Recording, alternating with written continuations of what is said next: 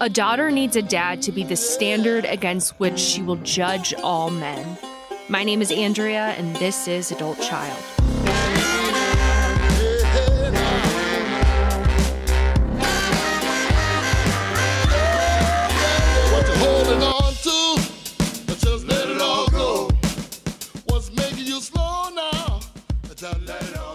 Welcome back to Adult Child, where we take a deep dive into the impact of growing up in a dysfunctional family.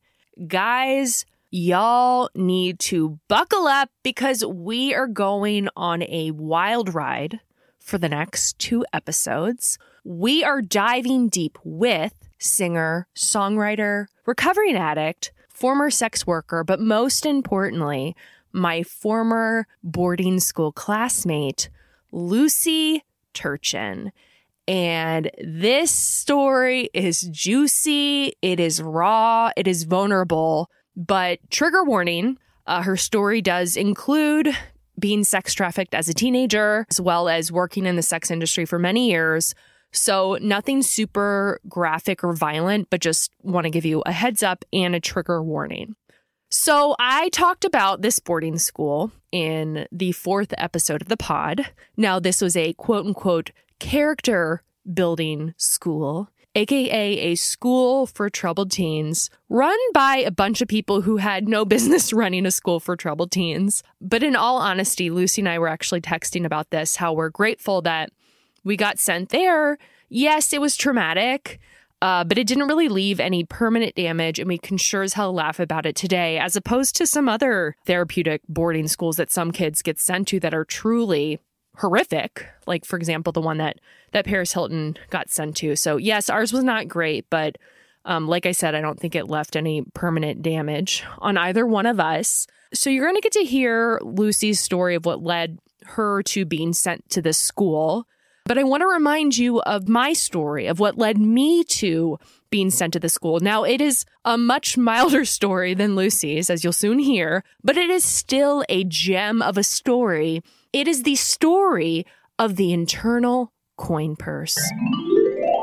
So as soon as my parents stopped drug testing me, I started smoking pot again on a daily basis. And I actually managed to get away with it for almost an entire year, until the summer between 9th and 10th grade when I had my first incident with the law.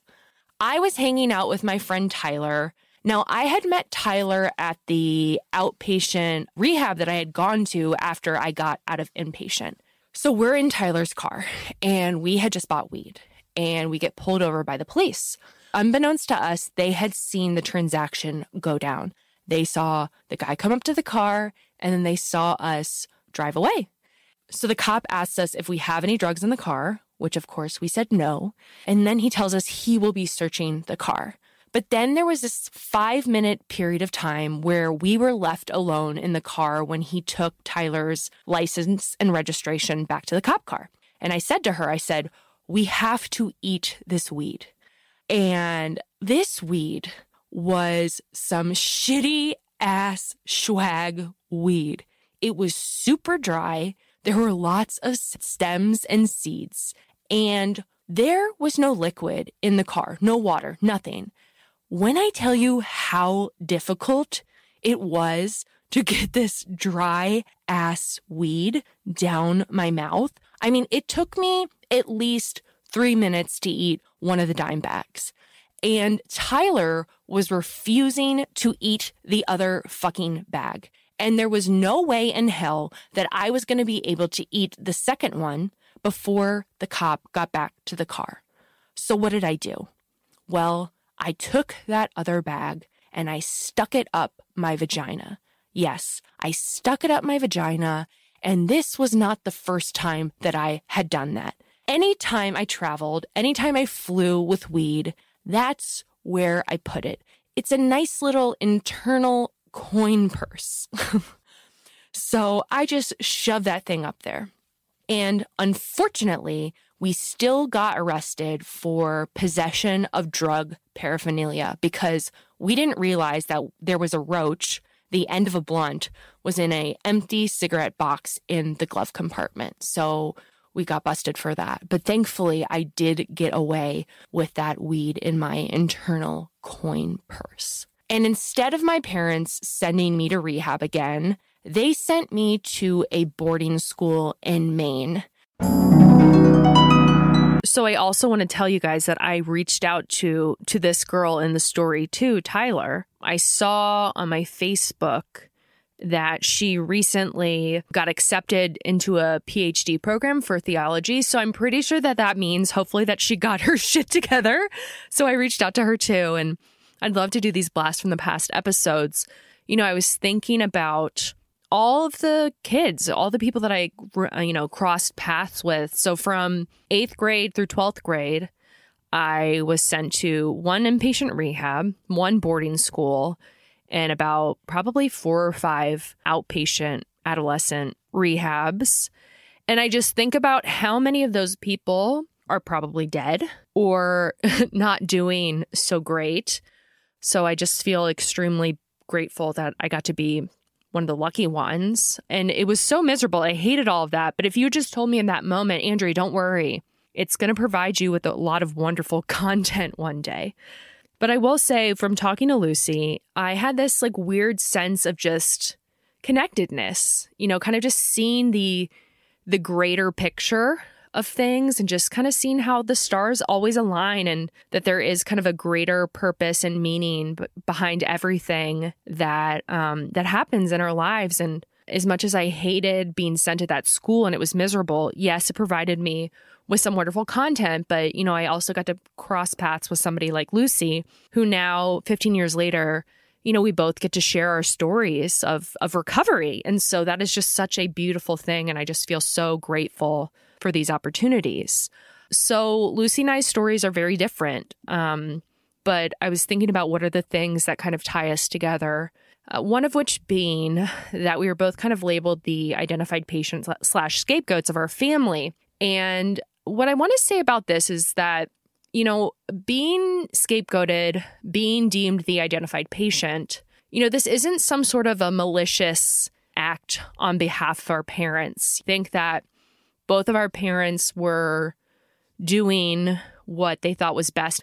The issue with it is that often the problem gets put upon one person when in all actuality, the problem is indicative of something much, much larger, a dysfunctional family system.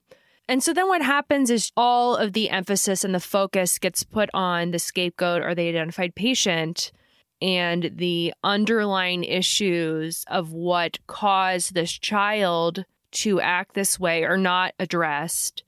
And in turn, the message becomes ingrained in the identified patient, in the scapegoat, that they are the problem, when in fact, they are just a symptom of a much greater issue. And of course, that results in a lot of toxic shame. And then the other commonality between Lucy and I's childhood stories is, you know, having a emotionally unavailable father and how this resulted in us being attracted to emotionally unavailable men, and how this resulted in us becoming codependent and having this deep fear of abandonment and this deep, deep desire to be loved. You know, Lucy had a dad who was not interested in being a father, whereas I don't feel like that was the case with my dad. I do feel like he was interested in being a father, and he was a wonderful father in many respects. However, he was not emotionally present for me, emotionally available for me at all times. And I never felt unconditionally loved. I felt like love was tied to either academic or athletic achievements or to my mother's alcoholism. That's when I felt like he was most available to me, was when my mom was drunk and unavailable to him. In those moments when he was emotionally present, available to me, I was no longer in the role of a daughter, but more so as a surrogate spouse or a friend or an emotional confidant.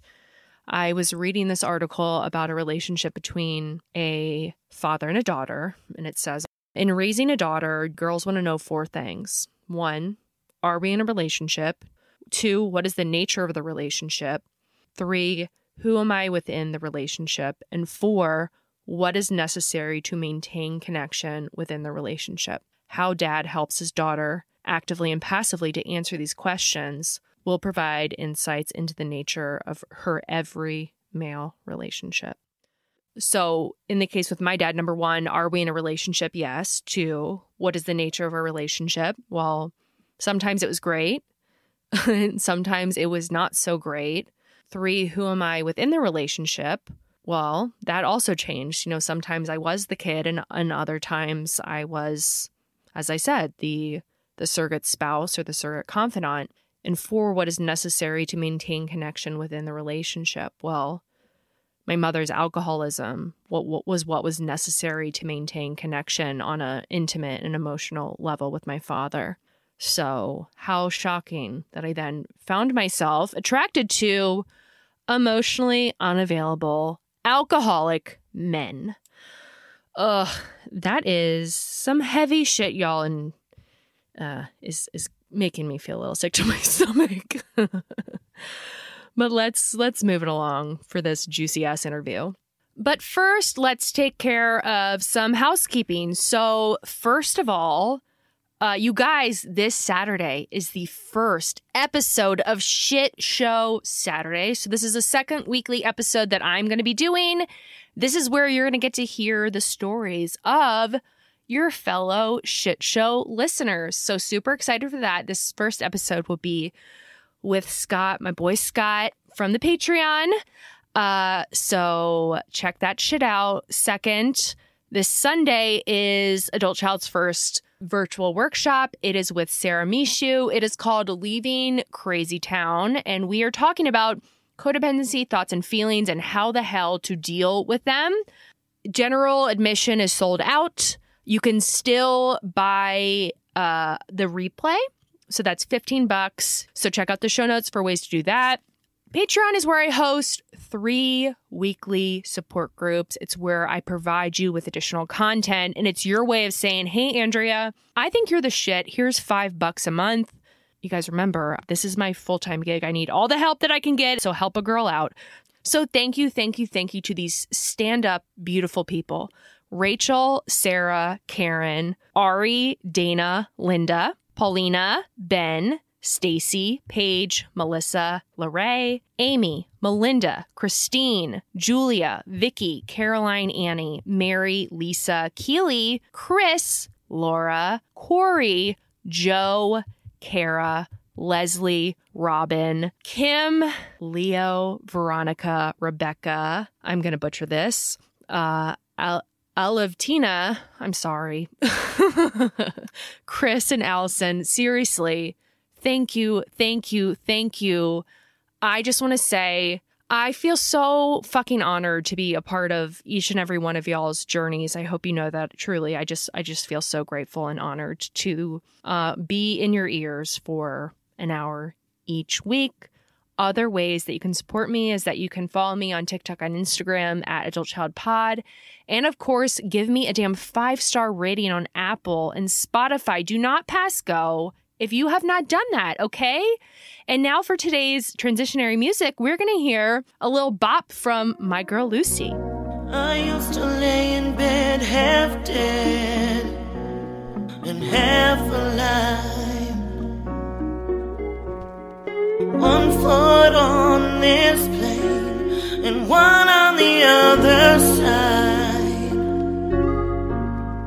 Barely feeling, barely breathing. Heart in my chest was hardly beating. Then you kissed me and took my hand. Your love is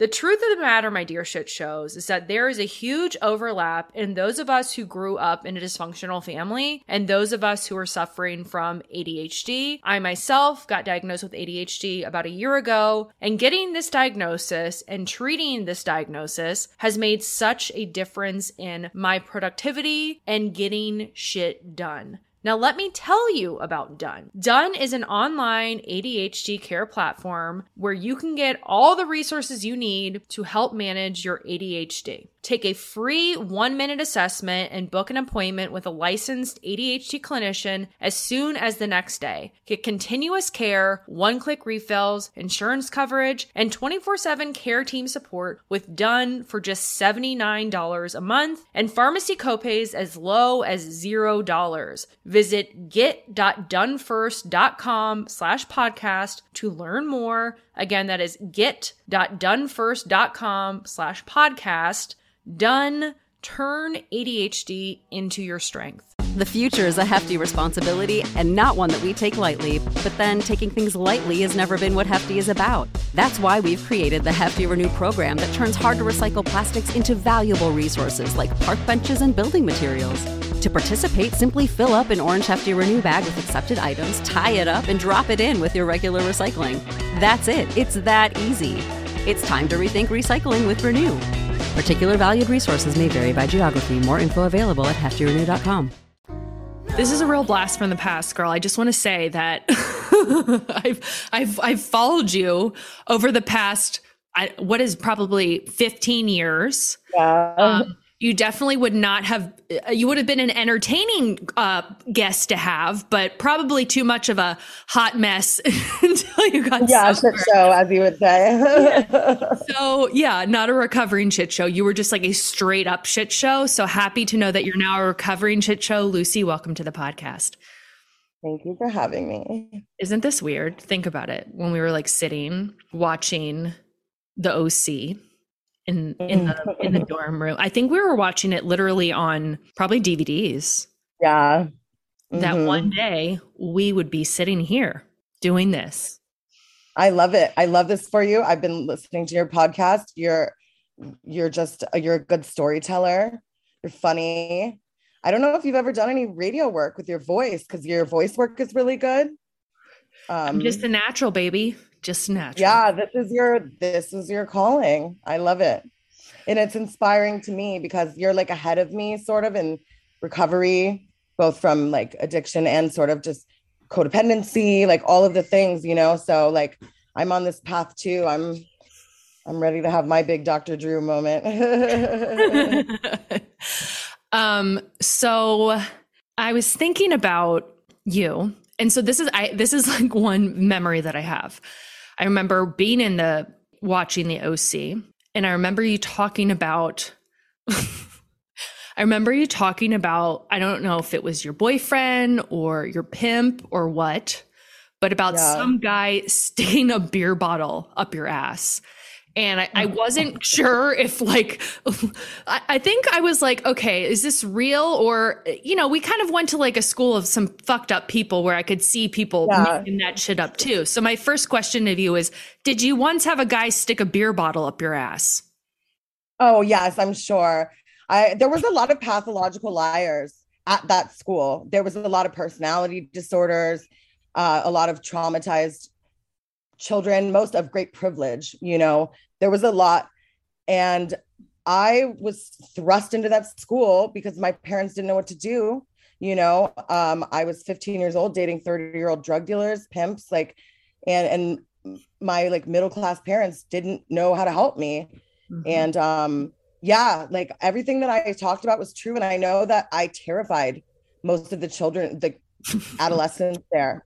You know, and I really like ostracized myself. And, but I was just like processing, like I was like frothing over with all of this trauma. And I was in a place where people weren't equipped to help me. And so I was just like, hi, my name is Lucy and I was sex trafficked and I'm only 15 years old and I'm in love with this guy. And like, and I was ostracizing myself, but like I said, I was just frothing over with trying to process it. And I wasn't in a place where people knew how to help me. Well, I remember one time, I think I was 12, and I told my friend that I had sex and I got pregnant, but then I pooped the baby out. So I definitely would be somebody that probably would make up having a beer bottle stuck up my ass if I was willing to make up that I pooped a baby out. Yeah, Andrea, they at least have to be like plausible, these lies. Like, why did this friend continue to be my friend after that? You know, that's even more concerning. It's more concerning that she remained my friend more so than me saying I pooped a baby out. Well, you have other redeeming qualities, you know. Yeah, this is true. No, I'm proud of it today. So what I don't know is that I don't know about your childhood. I know that you have a twin. So what is your earliest childhood memory? So like my strongest childhood memory, I would say, is I got type 1 diabetes when I was 4 years old. I forgot that you had diabetes. Yep. Yeah. Mm-hmm. Yeah. And that for me is sort of the beginning of a lot of the mental health stuff, a lot of the self-esteem stuff, a lot of the body image stuff. You know, when you're 4 years old and you're on this like very regimented diet and everything you eat sort of has like a consequence, you know, inside of your body. And then being an identical twin.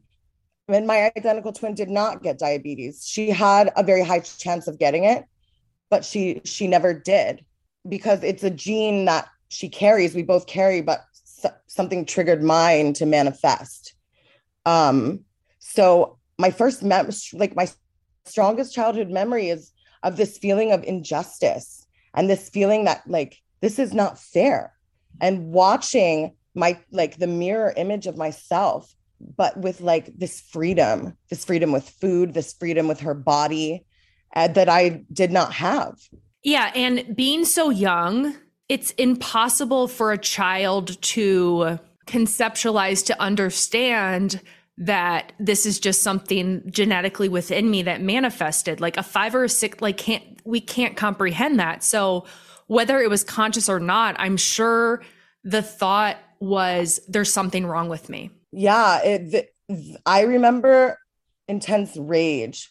I was a happy child, and then all of a sudden I was a furious child, you know, and diabetes like affects your mental health so much, like high blood sugars. Basically, your body will just shut off all of the functions it doesn't need because it's sick and it's only focusing on that. So it will shut off emotional regulation, emotional management, rationality, and when you're first diagnosed, your blood sugar is high all the time because your parents are still figuring out how to keep it down. It's like this huge mess. And so some of the rage was probably that my just blood sugar was high all the time, you know, but yeah, I was just an angry kid for a long time after that. Well, I think that anger often, you know, is masking what's underneath. I'm sure that there was shame, and also just not only were you different than your twin, but like you're different than everybody else in school, right? Because I'm assuming you probably were the only kid at school with diabetes. I was. And just things like to take a shot, I'd have to go to the bathroom. Like I wasn't allowed to just do that in the lunchroom or in the classroom, and things like that made me really upset. You know, I felt like, I'm different. That's how I felt. I'm sure that was an identifier for you as well. Like Lucy with diabetes. Yeah, it definitely was. And it was to other kids too. And there's so many misconceptions about type 1 diabetes, you know, like my sister would be like, hey, can we play? And kids would be like, as long as you're not the one with diabetes, like, I don't want to catch it, you know? And a big one I got all the time was, oh, well, my mom says you got diabetes because you ate too much sugar. Like type 1 and type 2 diabetes they're both illnesses that society associates with the fault of the person. Like, yep. Oh, you have diabetes, you're unhealthy. And you did something wrong. Yeah. Mm-hmm. Mm. So then, okay. So that's kind of your earliest memories. So talk about, you just have your sister, right? Do you have other siblings? Yeah. Okay. No, just my twin. Yeah. What was the dynamics like within your home? What was the relationship with your parents? We're getting deep, Andrea. That's what we do. Yeah. Here. So, okay. So I have an amazing mother that was basically my mother and my father. Were they married? No. So, well, Yeah, they were married. They divorced when I was like 9 months old, though. Okay. My father started having dreams, and these like Egyptian pharaohs were telling him that he was gay. And my dad has had a lot of prophetic dreams that have come true. And so he felt like he needed to sort of follow this one and see if they were true.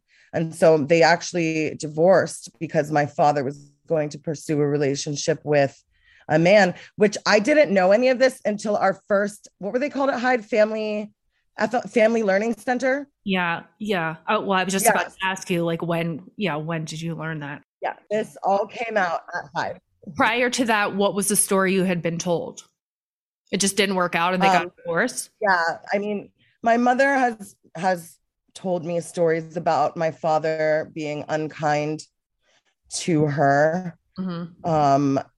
I think that my father is probably has some attachment issues from his own childhood. And I don't think he was great to her. You know, I think when she was pregnant with twins, he felt sort of trapped. And at least that is what I've heard, you know, from my mother. How long had they been married, you know? Not long. I think they probably got married when she was pregnant, you know, like it wasn't long at all. She bought her own wedding ring. Like, I don't think he was ever really in it, you know? And were they at Berkeley or where were they living? Yeah, this was all in Berkeley. Okay. Yeah. So then did you go back and forth? I was mostly just with my mom. My dad was allowed to see us whenever he wanted, but he wasn't really sure he wanted to be a father. And my mother never pressured him to be one, you know? So did you have a bunch of, like, how often would you see him? Like probably maybe once a week. So I would see him. Okay. So your mom was a working mom? Yeah. My mom's an architect, Harvard educated architect, and very, very good one. And, you know, being a twin really affected me, being an identical twin, because when you have two sort of similar things, it is natural for everyone to compare them. And so because of my diabetes and like how insulin is sort of a growth hormone, a lot of type 1 diabetics struggle with their weight. Mm-hmm. I was always the bigger twin. That was a huge part of my identity. And it left me with this feeling that I was the, like, because I was the bigger twin, I was the less lovable twin. And it left me with this feeling that I had to prove that I was worthy of love in my relationships later.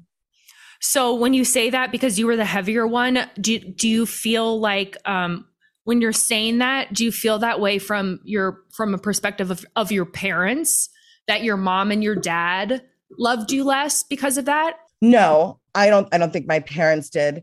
I was actually, my sister was sort of like the lost child.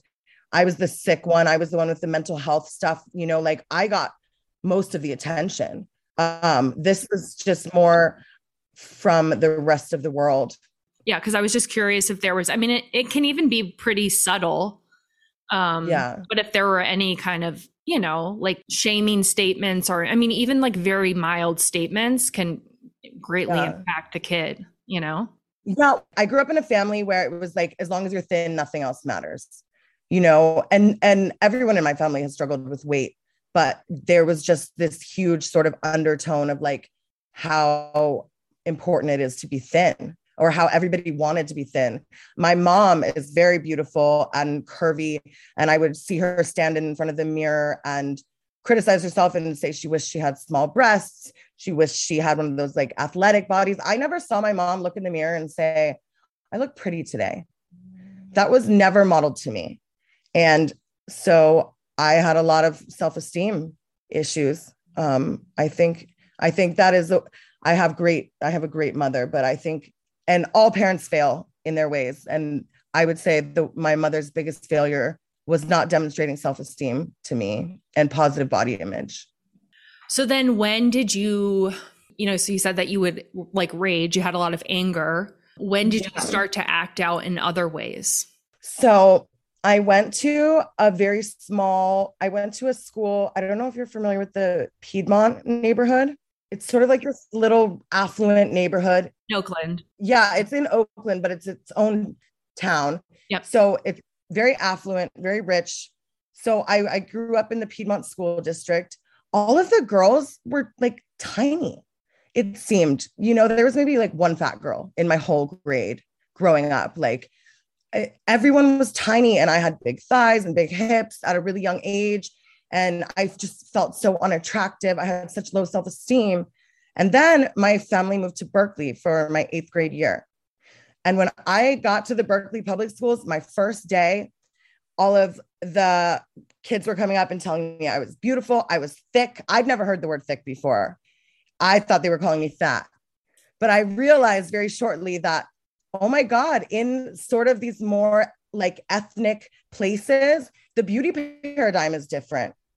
And I felt beautiful for the first time in my life. And when you're in 8th grade and you're like going through puberty and you're starting to like experiment with your own body and sexuality, and like I was getting attention, I was experiencing myself as a sexual person, as a sexual being. And it was like this high. I was like, I felt beautiful for the first time in my life. And I hung out with all the bad kids and I started smoking weed and I dated all the popular guys. And so that's when I started acting out. 8th grade. Yeah. But I felt like so empowered. And I had never been to a school where everyone was smoking weed and having sex. Like it was not like that in Piedmont, you know? And so, yeah, I would definitely say it was 8th grade. Well, what was your relationship like with your sister? She was experiencing the same thing as me, as feeling beautiful for the first time, even though she was thinner.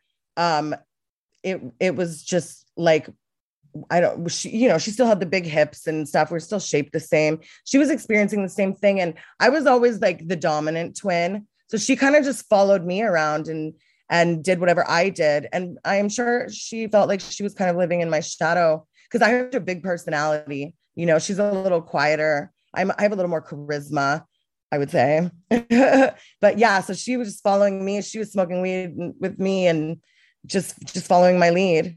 So you got sent to Hyde when you were in the 10th grade, right?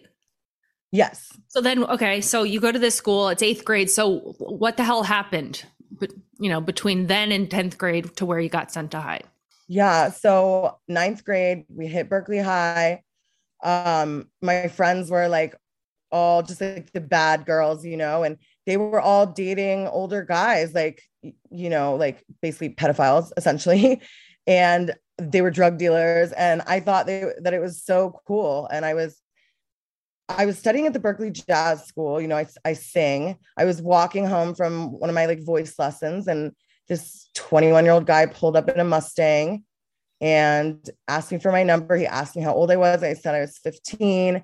He was like, well, you must be almost 16, right? Like, look at all that body. And I was like, no, I just turned 15. As if it's like a big difference. Yeah, right? There's no way you're 15. You got to be 16. Also, it would be different if it was like, oh, like if he was like, you're not 17, you're 18. Like that would make sense that he would want you to be 18, but like 15 to 16, what the fuck, what's the difference, dude? Yeah. Okay. Red flags, right? So I gave him my number and we had sort of like a sexual relationship. And he was definitely not like fully, I was like in love, you know? So one night I was like in his hotel room. He gave me an ecstasy pill. Did he live in a hotel? No, I think he like lived with his mom. He was just in a hotel, like a motel on University. So I was like, I can't take that. Like I've never done anything like that. And he's like, here, I'll take half. And we split the ecstasy pill. I took it. I completely forgot that I took it. Like I was so high, I don't remember like too much else. This lady came over and put makeup on me. They took pictures of me. They put me on the internet. They told me like, they kind of explained to me like, oh, we run an escort service. And I was like so high and I was like, okay. But I remember like being terrified, you know, but also just super, super high. And so I turned my first trick that night. How did it go down? Like they posted it on the internet right away and then they got a call? Yeah. So it was Redbook, I think, which has been shut down now by the feds. But at the time, yeah, they put me on Redbook. The lady was answering the calls. She booked it. Was it just only you, him and her in the hotel? Yeah. So, yeah, it was a really nice guy. My first trick. It was quick. Did he come to the hotel and then the other two just left the room? Yes. And then when I came back, they took the money. I think it was like $180. They gave me like $60, told me to like buy some weed and cigarettes and get whatever I wanted. How long had you been, quote unquote, dating him at this point? I'd say like maybe 4 weeks, maybe. Obviously, he's grooming you. Yeah. And then I like walked home because I had curfew and I got super lost. Like, I don't know how I ended up in Ohlone Park, like, because I was just so high and probably dissociated, you know. But I found out very quickly that I got so much more attention from him by doing this. You know, all of a sudden he depended on me for finances. And it made me much more like valuable to him. And he was calling me more. He was spending more time with me. And so I kind of just rolled with it. And I think one of your symptoms of adult children was about that, was how you would just go to extremes to be loved because of this fear of abandonment.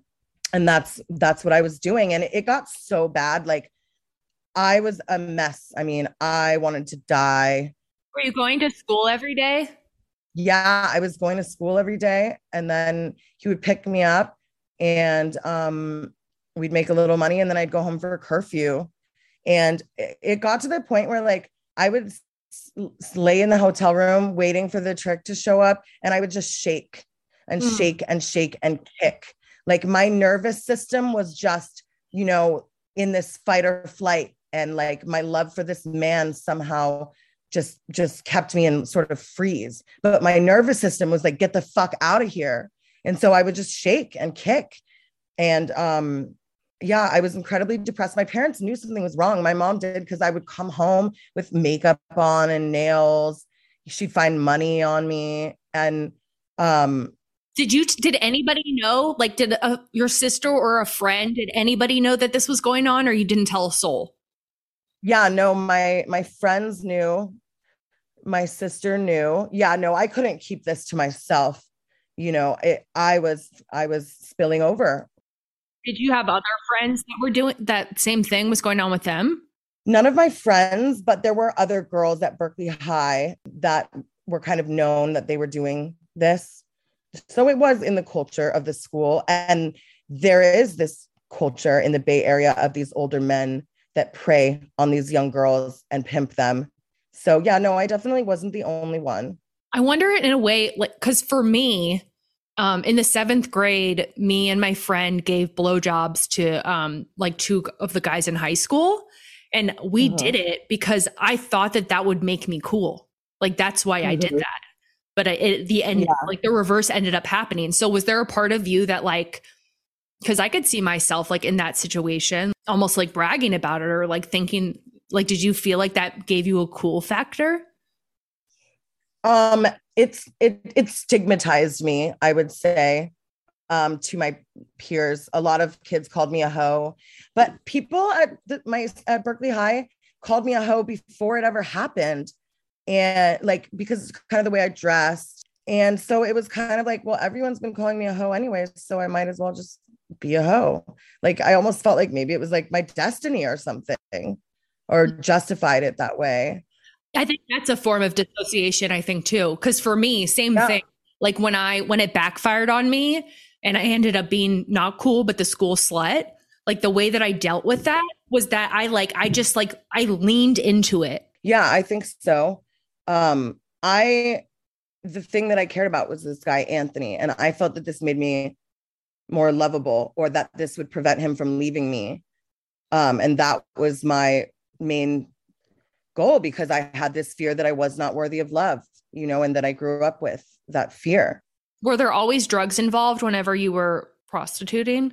Weed, sometimes alcohol, mostly just weed. I hadn't tried like harder drugs yet. That he had given you that ecstasy, so I didn't know if he was giving it to you every time. Yeah, no, it wasn't like an all the time thing. And were there any instances where it got dangerous? Oh yeah. So I got in the car with this guy. He took me to his house, and then he was like, "I'm a pimp and you're stupid and you should have never gotten in the car with me." And he beat me up, and then he called Anthony and told him to come pick me up. I got robbed. I had this like $1,000 Gucci purse that was like, I treasured, you know? And yeah, this guy, like took me to his house, or he said we were going to his house. And then he like pulled over, he strangled me. He took my purse, my phone, and just like dumped me on the side of the road. There was a lot of really horrible things that happened to me. How much money were you charging? I was young. I was beautiful. And the fact that I was young, and there's so many perverts out there, like I was making a ton of money, and that gave me some sort of like self-esteem too, because became this like trophy for Anthony. And I got some weird sort of self-esteem from that. Did he have any other girls? There was one for a time. She was not around long. And we would like ride around like with her and her baby in the car, and he would drop us both off. I think she was 17. And did he consider you to be his girlfriend? Probably not. Would he tell you that he loved you? Yeah, he did. At a certain point when I was making all this money and stuff, he did tell me that he loved me. Yeah. And was he continuing to have sex with you? Yes. Ugh, is that like normal? Like would a pimp like have sex with his prostitutes? Yeah, it's normal. There's a lot of like boyfriend pimping going on. You know, a lot of men will pimp, like start with a girlfriend and then sort of talk her into it. It's sort of like a status symbol, I feel like, in the Bay Area for a lot of men to like be pimping, you know, and it's glorified in a lot of hip hop and yeah. And so then in like one night, how many tricks would you turn? Sometimes like 3 or 4. I had a curfew, you know, so I always had to be home by like midnight or something. So 3 or 4, maybe, you know, I might make like $500 in a night, 300 maybe. It was a lot of money to Anthony. I'm assuming you were paying, or he was paying for your cell phone? No, my mom was paying for my cell phone. But what about the other stuff, like the purse and stuff? Like, would she see you come home with expensive items, and would she question you? Yeah, she knew that something was wrong, and I was not hiding it very well at all. So actually what happened was I was keeping a journal, and I was writing about a lot of my experiences with different tricks and my feelings and a lot of suicidal feelings that I was having. And I was writing about like, I want to stop, but Anthony won't love me anymore. And so my mother, this only went on like a month. It felt like years, like so much happened in a month, you know? In a month from starting to from when you did it the first time? To when I ended up at Hyde, yeah, basically. Yeah, my mom, she read my diary. She confronted me. I told her I was going to kill myself. I told her I was just writing a story, that it wasn't real. She called Anthony. She told him she was going to call the police. She told him she was going to press charges. I was so depressed that I was crippled. I mean, I think I probably slept for 3 days. I was depressed to the point of exhaustion, and I just slept. And my dad showed up too. He would always show up when there was a problem, and he was confronting me, and I was saying it was all lies and that this wasn't fair. And I don't remember what he said to me, but I looked up at him and I said, "And you deserve every single bit of this." And he said to me, "Lucy, that's the first honest thing that you have said since I got here." Within a couple of weeks, I was dropped off at Hyde School. I was flown there.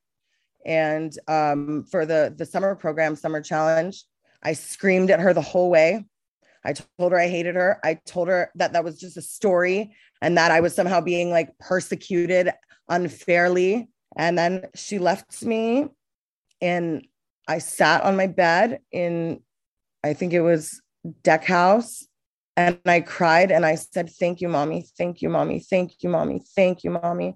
over and over and over again because I had just gotten in over my head and didn't know how to rescue myself. And as much as I was so angry, I had been rescued and I was so grateful.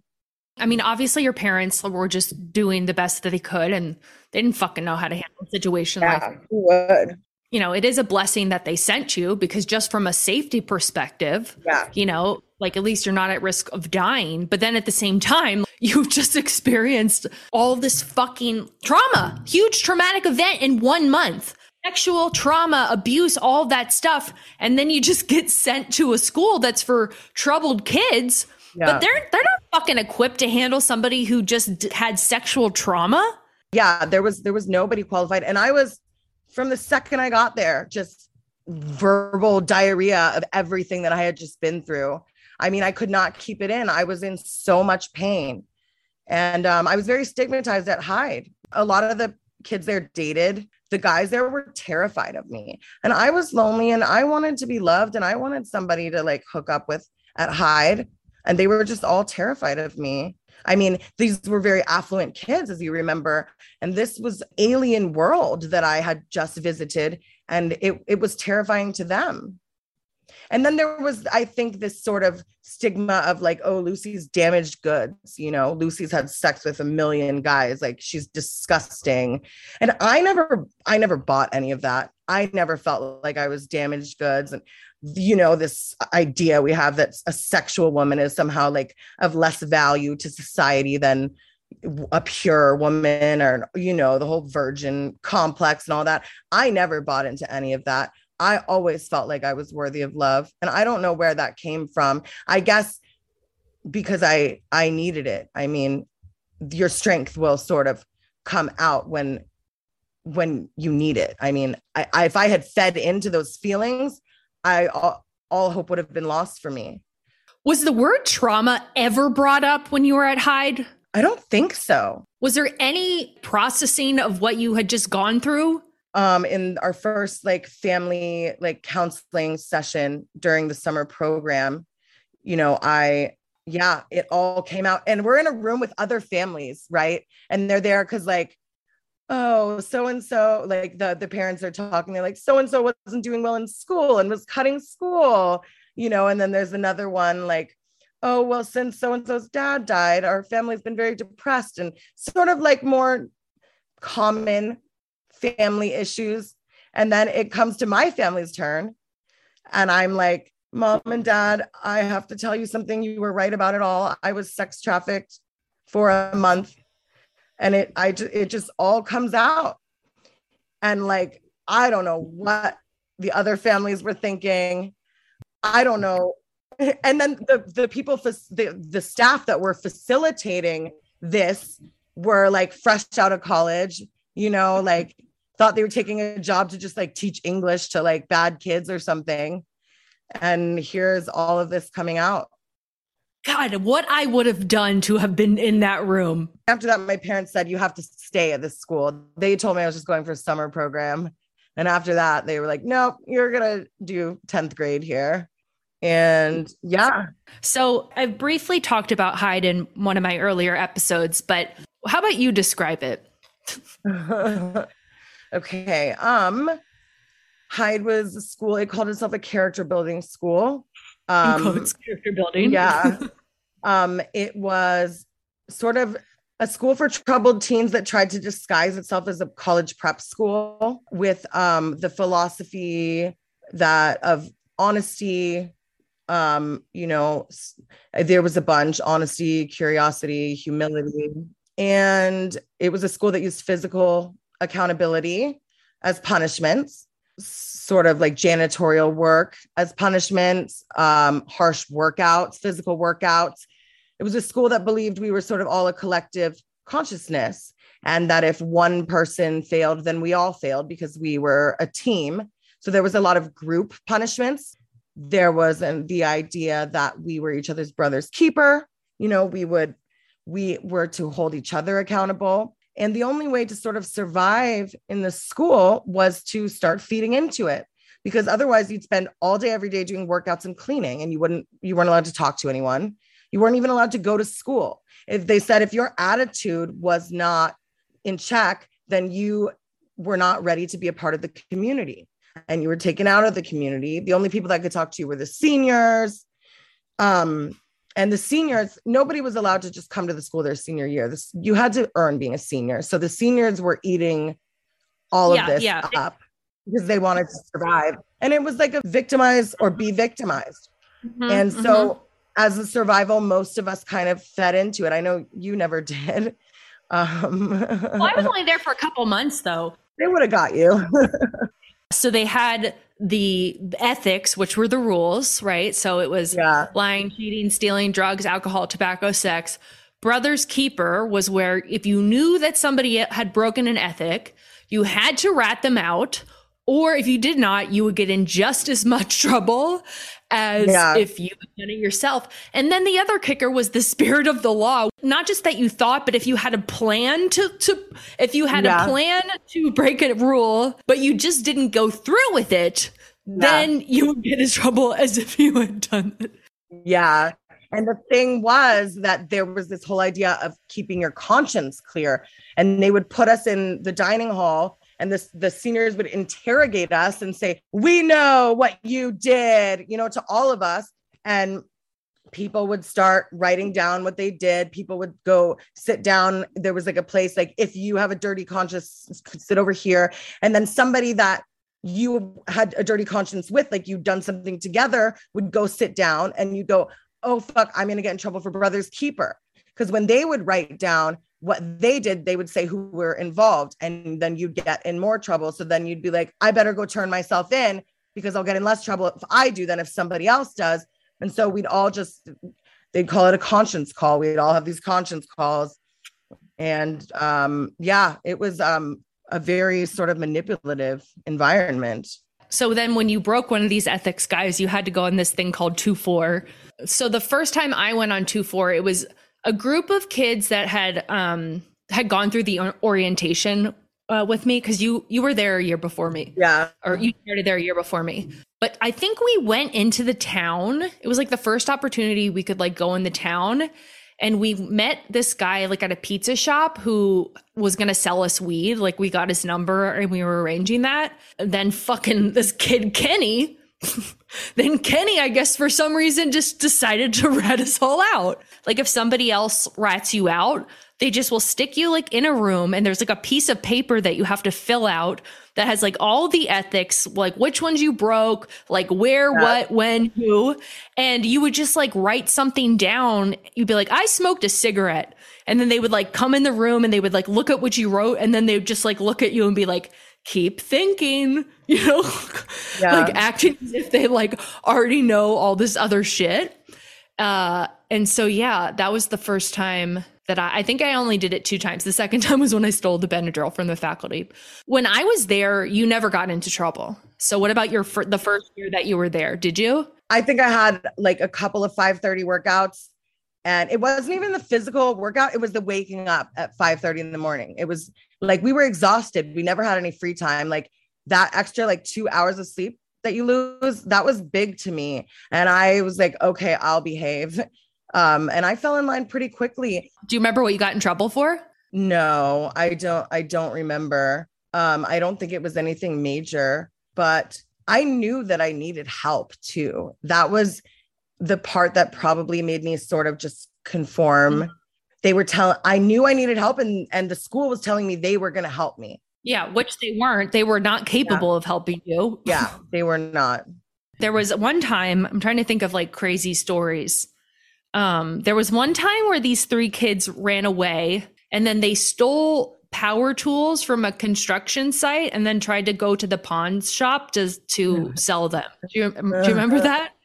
No, but I remember one girl, she didn't even run away. I think it was during our free time on Sunday. She met some guy in town, some just local like Maine guy, and she had sex with him and got gonorrhea. Well, there was another girl that ran away, and she got away. Like, she made it all the way back to California. Her boyfriend or somebody bought her a plane ticket. there, I know one girl called a cab in the middle of the night. She lived in Boston and she took a cab back to her house in Boston. And she showed up at her mom's house and said, I owe this cab driver like $400. And her mom had to pay it. And there was a couple kids that ran away. They were in a relationship, Kat and Mark. And they were living in like the homeless shelter, like the local homeless shelter in Maine, because they did not want to go back. Well, they would go and find people and like force them back. Yeah, they would do that too. And they would tell the parents, you know, like if they to cut them off when we would come home for summer or Thanksgiving or whatever. And kids would refuse to go back. And Hyde would tell the parents, cut them off. And we're like underage, you know, and there was a couple of kids that were just homeless, just living on the streets because Hyde told their parents to cut them off and say, if you don't want to go back, you cannot come home. So there was one time, guys, where this kid bought all these painkillers online and had them shipped over. Yeah. Probably when like Silk Road was still around. But so then what resulted from that was the whole school had to go on 2-4. And so we all had to get up at 5:30 in the morning and we had to go into the gym and we had to, how many kids went to that school? Like 100? Yeah, it was a pretty small school. Maybe 100. Yeah. And then you had the fucking weirdos that were like local kids that weren't troublemakers and their parents for some reason like sent them to school there as day students. So it's weird. Yeah, there was such a strange group because Hyde pretended that it was a college prep school. Yeah. You know, it basically just told every parent we can fix your child no matter the issue. So some issues were very small, you know, and some much larger, and they couldn't really fix any of them. And I know a lot of the kids who were academic achievers could not get into good colleges because Hyde didn't have the AP classes. It didn't have the academic reputation, you know, so it actually was not good for the ones that really wanted to get into those Ivy League schools. So they had us all do this workout at 5:30 in the morning. And what it entailed was us doing 25 jumping jacks all in sync. And it took for fucking ever because you would always have the kid on the 25th jumping jack flailing their damn arms at the very end. We would just start right back over. I never knew jumping jacks could be so hard. I think it took us an hour. Yeah. And so that happened in between the couple of weeks between Thanksgiving and Christmas. Like we went back for like a couple weeks. But so then when it was to go back to and back after Christmas, like my mom drove me up there and I was just like honest with her. I was like, I've been drinking and using drugs over the break and I want to go back into rehab. And so then we like drove all the way back down to Philly. And then once I got there, I was like, no, actually, I want to go back to the Hyde. And so then we drove up to Maine one more time. And then when I got up there, I was like, no, I actually want to go to rehab. And so then we drove back. And then my mom was going to take me to the next day. And then I like, quote unquote, like ran away. But all I was doing was like sitting on a bench at like this school near my house. And so eventually I called my mom and then she was driving me to treatment. But I told her that I refused to, because even though I was underage, you still had to sign yourself in. Like once I was in, I couldn't leave on my own volition, but I had to sign myself in. So then I told my mom, I'm not going to sign in. And so then my psychiatrist told her to take me to the ER to get me committed. And so I spent one night in the psych ward. And then somehow, I don't know how the fuck I managed to pull it off, but I somehow convinced my parents and my psychiatrist to let me stay at home. I never knew, why you never came back. So you beat the system. So then you were there through 10th and 11th and... Just 10th and 11th. Oh, okay. So then I guess you must have not gone back after that year I was there. Okay. Yeah. Yeah, I didn't. I went back home and I went to Berkeley High School and my parents were hopeful that it was all behind us. It seems like anybody that I knew that was there has died or seems very, very fucked up. Yeah. There's a lot of drug overdoses, pornography, suicides. Yeah. I can't think of anybody that's like highly successful. Yeah. I was going to say, is there anybody that you know that, is highly successful? I mean, I think there's some who got it together eventually, you know, got into recovery, are doing good things. Would they take people to AA and NA meetings there? I can't remember. Yes. There was like a Serenity group and that I was in. Yeah. And we would have AA meetings there and they would take us to outside meetings. Yeah. That's a funny story. So they took us to an outside meeting and it was a speaker meeting where people were telling their story. So somebody told their story and then they're like, it was one of those meetings where you could just come up and tell your story and however many people could within that hour and a half or whatever. So this older guy, he tells his story and then he's like, he looks at me, he says, would you like to? And I'm like, sure. So I get up and I tell my whole story of sex trafficking and prostitution and sit back down. And then the next day I get called into Mrs. Bullock. I think she was also in recovery. She was the one Mrs. Sargent. I don't remember. But anyway, she calls me into her office. I guess the seniors had told her what happened at the meeting. And she said, do not tell those kinds of stories in an AA meeting with all of these strangers. And I remember feeling so sad because I'm like, they asked me to tell my story. This is my story. Am I supposed to be ashamed of this? You know, I don't know, but I remember that really hurt me and I felt kind of embarrassed. I think more so there's a lot of sick people. Yeah, no. And that was, she was right. Once again, I was just in a place where they didn't know how to help me. Okay. So you come back.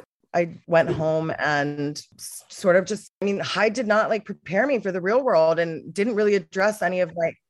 Well, yeah, not the real world. Nothing was addressed. All they did was they kept you safe for 2 years, but that's it. Did. That is exactly what they did. And also, I think it does more damage. I think it fucks up kids even more. It took me a long time to look at Hyde as a traumatic experience, but I do think it was emotionally abusive and traumatic. You have all of these kids who are clearly troubled, who clearly have not had good upbringings, and you're sending them to a place where they're just told that they're bad.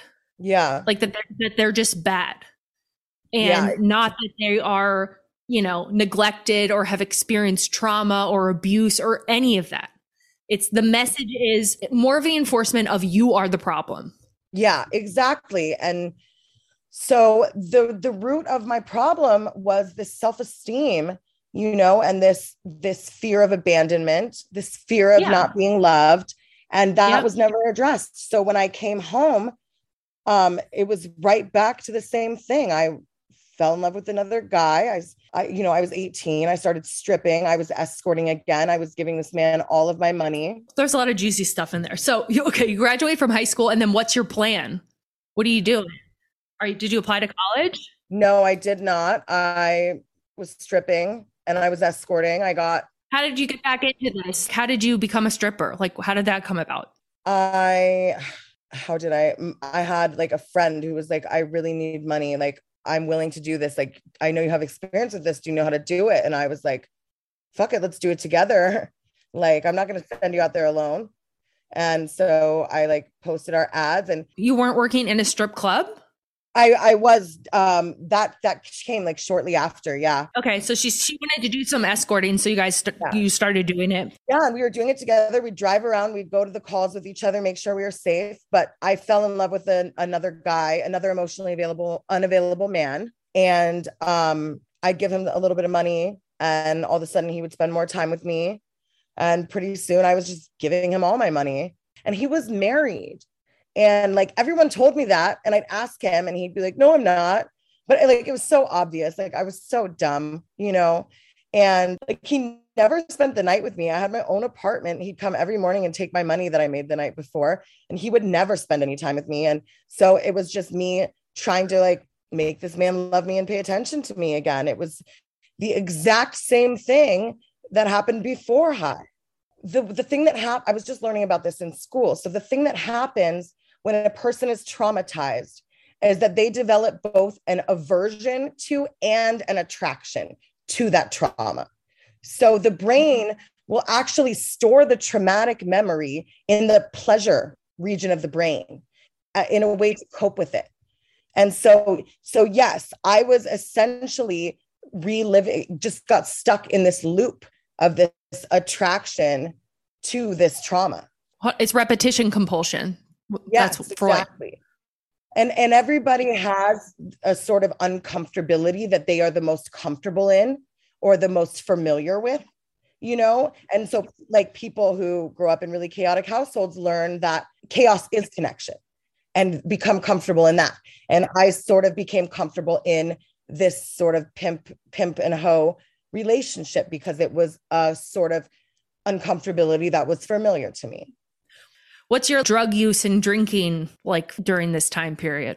It was mostly just Coke. It was tons and tons of Coke, but I have really bad anxiety. And so Coke would make it so much worse. Like I spent years doing Coke, even though it made me miserable and freaked me out so bad. And so I started dating another guy when I was like 22, 23, and we were just doing a bunch of Coke and I was like, totally wigged out, and he like pulls out some heroin and I'm just like, I'm crashing from the Coke. And I'm like, will that make me feel better? And he's like, yeah, I just do it when I'm like coming down from the Coke. And I was like, fuck yeah, let me try some of that. And I snorted the heroin and just completely calmed down and felt so much better. And so then for a while it was Coke and heroin mix. In the Bay we call it Belushi. So I had another podcast guest tell me about that. Yeah. So it was Belushi, and then the Belushi got darker and darker until I was just doing heroin. How fast after trying heroin were you doing just heroin? Within a few months, it was just heroin, and I never wanted to do Coke ever. Coke I would do as like sort of a weight loss thing, like to like maintain my weight.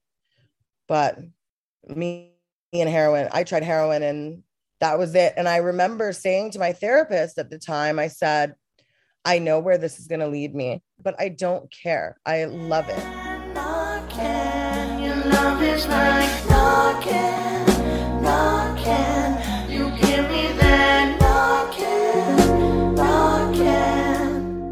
Well, that wraps up today's episode. Boy, did I left you on a little cliffy there, a little cliffhanger. Next week is just as juicy and good, and you're welcome. I know you heard something that you can relate to, and thanks so much to Lucy for being so fucking raw and vulnerable with us all. Again, so grateful that our paths crossed at this crazy boarding school in Maine. So next week, you know what's coming up this week, and you're going to get the first episode of Shit Show Saturday. And looking forward to seeing you guys at the workshop as well. What else? I don't know. Just join the damn Patreon, guys. It still does not cover all of my rent. I need all the help that I can get. I would much prefer to be supported by you guys than have to get external sponsors. So patreon.com/adultchild. Hit a girl up, email me, DM me. You can email me at andrea@adultchildpodcast.com. You can DM me on the Instagram. And I am going to see you guys next week for another amazing episode of Adult Child. It's going to be super raw. It's going to be super vulnerable. And I'm super excited for y'all to hear it. It's going to be a goodie. I promise.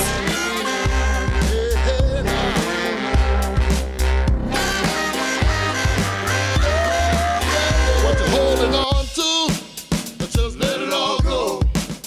What's making you slow now?